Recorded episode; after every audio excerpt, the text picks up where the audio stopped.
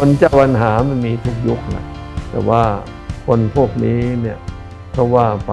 ไอ้ความรู้ความสามารถนะมันอาจจะหย่อนหน่อยมันตามเขาไม่ค่อยทัน เราก็ต้องหาทางอธิบายให้เขาหัวหน้างานเองนะรู้จักงานนั้นชัดเจนแค่ไหน นี่คือเรื่องที่หนึ่งถ้าเรารู้จักงานเนื้องานนั้นชัดเจนอันที่สองมีความสามารถในการอธิบายขนาดไหน เราเป็นหัวหน้างานรู้งานนั้นชัดเจนขนาดไหน มีความสามารถในการอธิบายขนาดไหน 3. มีความสามารถในการฝึกงาน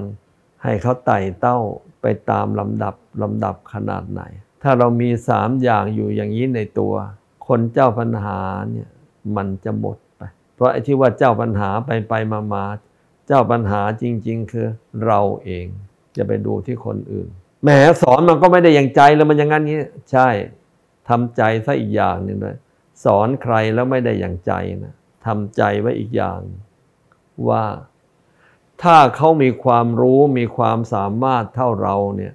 เขาไม่มาเป็นลูกจ้างเราหรอก ดีไม่ดีเขาจะมาจ้างเราเป็นลูกน้องเขา แล้วอธิบายงานให้เป็น แล้วเดี๋ยวก็ไปตามลำดับเอง เจ้าปัญหามันคือเรา แล้วทำอย่างนี้จะได้คนเจ้าปัญหาหมดไหมไม่หมดหรอก เพราะมีบางคนต่อให้อธิบายให้ปากหักเขาก็ตามไม่ทัน หรือตามทันมันโดยสันดานมันขี้เกียจมันไม่เอามันมีข้อแม้โน่นโน่นนี่นี่อ๋อนั่นเป็นลักษณะของคนพิเศษจริง ๆ ไอ้คนพิเศษเพราะนั้นคือจนใจที่จะสอน ก็ต้องปล่อยไป